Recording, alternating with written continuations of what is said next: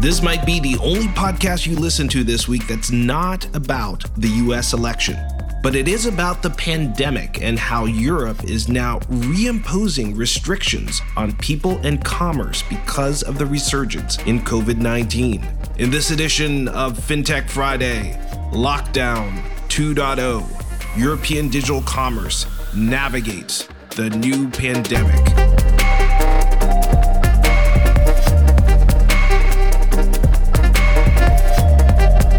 I'm Silvio Tavares here in San Francisco on November 6th, and this is FinTech Friday, brought to you by CardLinx. It's great to be with you.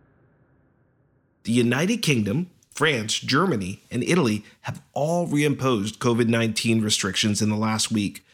Retail businesses, especially restaurants and bars, have been shut down for a second time as the stubborn pandemic has made a comeback after initial measures earlier this year had muted its growth. New cases of COVID are climbing at an alarming 175,000 new cases a day in Europe. How European businesses handle this new wave will spell the difference between a bad year and a disastrous year. The resurgence is coming at a really bad time for merchants. It's the holiday season, and it's when many merchants make a much larger proportion of their annual sales. So there's a lot at stake. It's not just the toll on human lives, and that is clearly the most important issue, but it is also about the toll on businesses, jobs, and the economy. Now, there are some rays of sunshine as merchants and banks increasingly turn to new and innovative forms of digital commerce to navigate the new wave of the pandemic on the European continent. Today on the show, we speak with Gilles Nectoux, the CEO and founder of French card linked offer company Plebicom. We learn how card linked offers are becoming mainstream for large French banks and how merchants are using the CLO technology to entice pandemic stress consumers to keep buying during lockdown 2.0. Good morning, Gilles. How are you? Yes, fine. And you? I'm doing great. I believe you are in Paris, and welcome back to the FinTech Friday podcast. Yes, I, I am in my apartment, you know, because we are locked down now. So I'm not in my office. I, I have to be in my apartment, and all, all my staff is also working from, uh, from their house or their apartment. Now, Plebicom is a big player in card linked offers in France and around the world, and you've been helping many of the French banks help merchants drive more sales. Recently, there have been a number of big banks that have actually launched card linked offer programs, including LCL, La Banque Postale.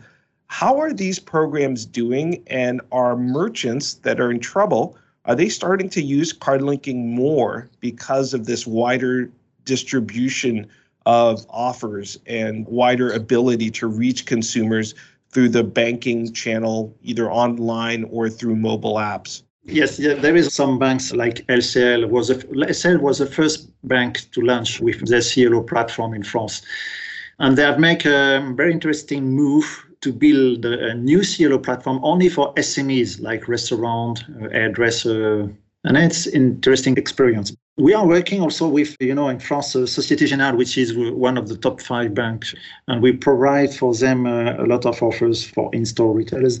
They are doing very well, and you know, this kind of banks, uh, they, they can help us to convince big retailers to use this this channel in order to to increase their sales, because uh, most of the banks they can uh, analyze the transactions, so you, it's easy to make some very strong targeting. So for the big retailers, they are interested by that for targeting and also for big reach of consumer.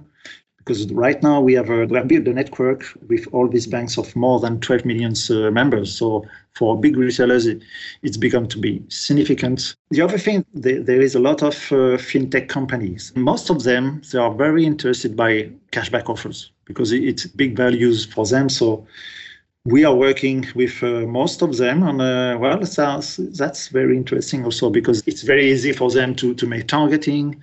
They have a lot of users. So i'm very optimistic for, for the clo business for the future. It sounds like it's a very challenging market environment but this new distribution channel is very attractive for a number of the big banks. You mentioned a number of them including societe generale lcl like Banque Postale is another one that's launched CLO. So it's a pretty broad audience now of consumers that can be reached by this. A question about e commerce. One of the things that we're seeing in markets like the US, Canada, South Korea, Japan, we're seeing a lot of the card linked offers moving to driving e commerce online purchases rather than traditionally what we've seen, which is using CLO to drive in store purchases. Are you seeing some of that shift as well? Merchants wanting to use CLO in France to drive e-commerce instead of in-store? It depends of if the merchants, if they have already an affiliate uh, program, if they have already some affiliation platform. Um, If they don't have anything like that, they are very interested to, to use CLO in order to generate sales for the online merchant. But if already they, they use some affiliation network, the problem that we have is how we do the duplications, how we make the attributions of the sales. It's not easy to convince them to use CLO because they are afraid to pay several times the commissions for one purchase because uh, it, it could happen if there is no no deduplication of the commissions. But some of them, well, began to be interesting, especially for targeted campaign, because this channel, especially if, when we work with big banks, they are ready to target only new customers. So even for online merchants, they are interested by this kind of campaign. So, but some of them, well, I, let's say maybe 10% of online merchants are ready to, to use CLO channel in order to generate purchases don't know in US uh, what is the percentage of immersion using the CLO or CLO or channel. Well, that's one of the things that we published recently in our 2020 annual study, and we've seen a very significant shift.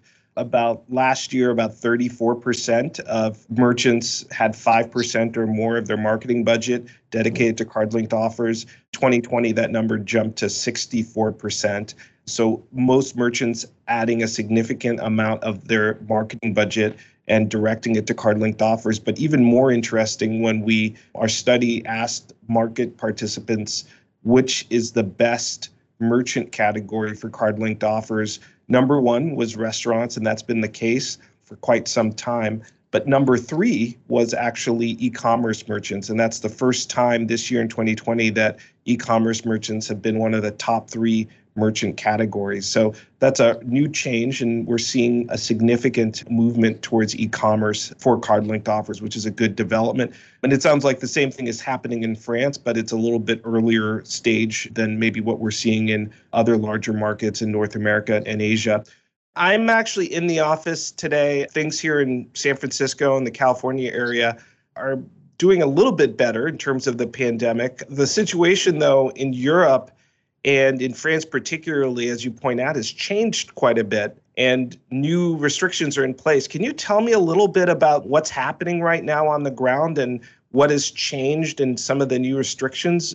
Yes, well, it's a second uh, lockdown. It means that all the retailers are they are locked, so there is no more way to to make the in-store purchase only uh, for food. So that's that's a big problem because we were very excited to see in July and August strong recovery of the economy in Europe, and uh, that was very great, especially for the travel sector. You know, in September and October.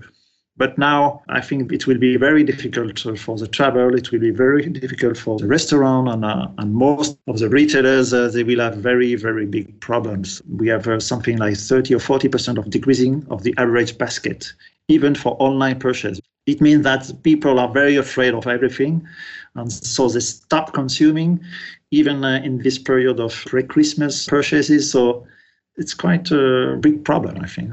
Yep. So it's been a very significant change. I think every country, every major economy had hoped that by now we would have been in a position not to have to reimpose restrictions, but it's happening, in fact, in France and Germany and in Italy, three of the largest economies in Europe. Can you tell me whether any of the merchants that you serve, whether they maybe learned any lessons from the last lockdown And are they now implementing some of these new lessons in this second lockdown phase? Yes, uh, maybe for the biggest one right now, they know how to make some click and collect offers and uh, also to be stronger for the e-commerce. And also for online, for example, for booking, when we can see in our KPIs is that booking decrease of nearly 50% compared to last year. But some of the big merchants they are now organized to do better e-commerce. They invest a lot in e-commerce platform. We can see, for example, Zara that uh, has closed nearly 20% uh, of their shops. But in the same time, they have uh, invest something like 2 billion uh, euro for the e-commerce platform. So there is a big shift in the traffic in the shop compared to traffic to the online merchant. The picture you're painting is one of really widespread challenges for retailers not just in France, but really across Europe. What about European consumers? It sounds in some ways that European consumers are impacted by fear and low consumer confidence about the future. What do you expect for the upcoming holiday spending season in terms of consumer shopping and consumer spending? Yes, I think there is two things very different. The first one is that what we observe is all around Europe is that even after the end of the first lockdown, the consumers didn't really came back in the shops like before. In the same time, they are afraid of everything, so they, they don't purchase a lot online also. So for the online businesses, it is better, but it is not as better as we, we can expect, you know. But what we see, I think maybe for the Christmas purchases, by the end of this week or, or, or next week, maybe we will have a very big increase of online purchases because most of the people will want to buy right now to, to be sure to get the gift on their things like that.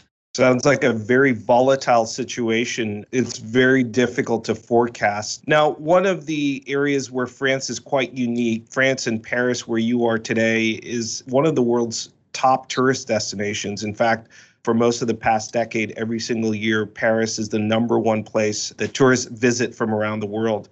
What is happening right now? Are there any tourists starting to return to Paris? And if not, when do you expect that to actually come back? Because that's a big driver of card spending. Well, you know, it's it's very difficult to, to say. Huh? When I discuss with my friends when they have restaurants, they told me, well, 50% of our business normally is done with tourists. And so they say, well, uh, we have lost nearly 50% of our business because there is no tourist here in Paris.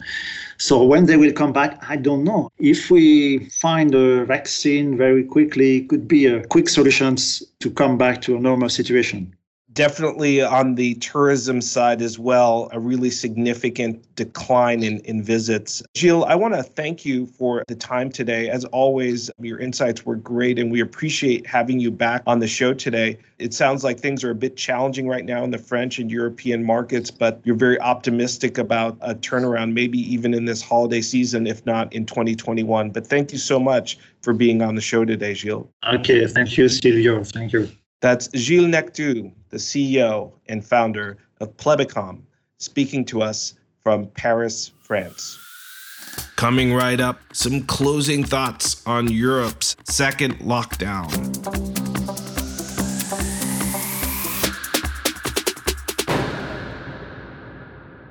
This new wave of the pandemic is a very real warning to the rest of the world to proceed with caution.